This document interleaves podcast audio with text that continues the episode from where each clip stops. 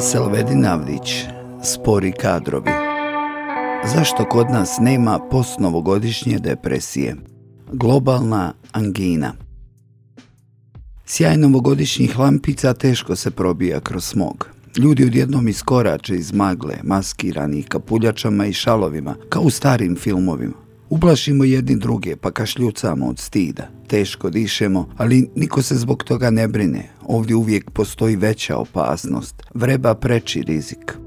Povodom drugačijeg nasilja Aleksandar Blok je napisao: gušimo se, svi ćemo se ugušiti. Globalna revolucija pretvara se u globalnu anginu. Hvala Bloku, može se ova rečenica prigodno i danas upotrijebiti. Ubijanje životne radosti. Građani Kaknja danima ubjeđuju gradske vlasti da im organizuju doček nove godine na otvorenom, ali vlast uporno odbija uz obrazloženje da moraju biti solidarni sa Palestincima. Ne vrijede ubjeđivanja kako su Kakanjci već organizovali skupljanje pomoći palestinskom narodu na koji se odazvao veliki broj građana. Gradske vlasti ostaju pri stavu da će simbolika pustih kakanskih ulica za novogodišnju noć ipak bolje skrenuti pažnju svijeta na tragediju palestinskog naroda.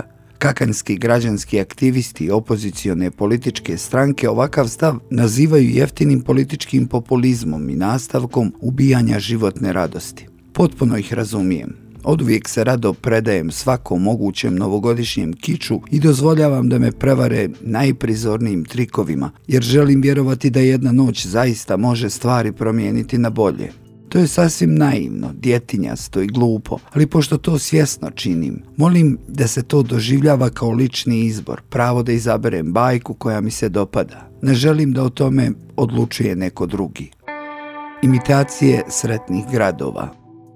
Ostali bosansko-hercegovački gradovi pripremaju se za novogodišnje slavlje. Uz lampice, šljašteće dekoracije, gigantske jelke i regionalne pjevačke zvijezde pokušavaju se prikriti cjelogodišnji nedostaci. Da bi se, barem na kratko, raspirila životna radost, otvaraju se zimzoparkovi, student gradovi, zimzobalovi, adventski trgovi, ulice snova. Jedna turistička agencija ovako reklamira doček nove godine u tako ušminkanim gradovima. Sarajevo se naziva čudom svjetla i radosti. Mostar je iskustvo koje ostavlja bez daha. Trebinje je savršena destinacija, a Banja Luka epicentar zabave.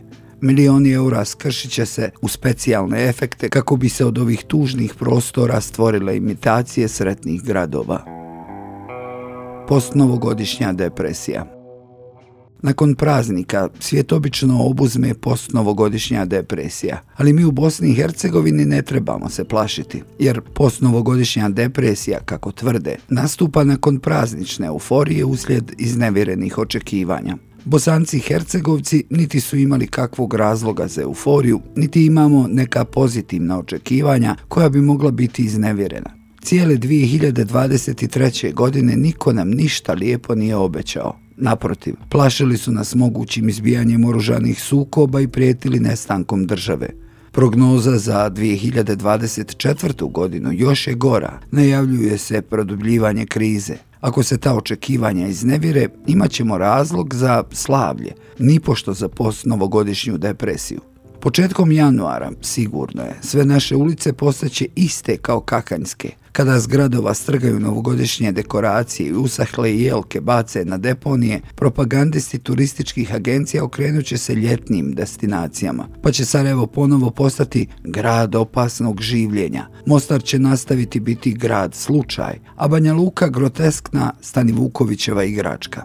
A mi ćemo se vratiti smogu i običnoj, uobičajnoj bosansko-hercegovačkoj depresiji. Siromašni za nekoliko miliona eura, vadit ćemo konfete iz kose, potpuno pomireni sa nastavkom ubijanja životne radosti.